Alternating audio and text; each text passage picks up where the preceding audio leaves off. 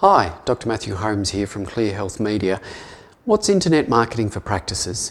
Simply, it's using the internet to market your practice just like any other channel. Other examples are newspapers, flyers, and yellow pages, etc.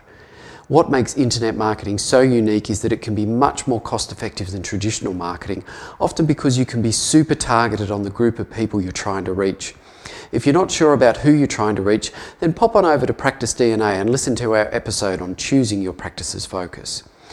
Internet marketing is also very diverse. It can cover things such as search engine optimization to improve your website search engine rankings, Google pay per click ads, social media marketing, for example, Facebook for both paid and unpaid, uh, free, podcasting, and video production and posting to sites like YouTube. You don't need to do all of these, but you'd be crazy to ignore internet marketing for your practice. Google has already replaced Yellow Pages as the place to look for businesses, and we can help you develop a content strategy that fits the goals that you have for your practice.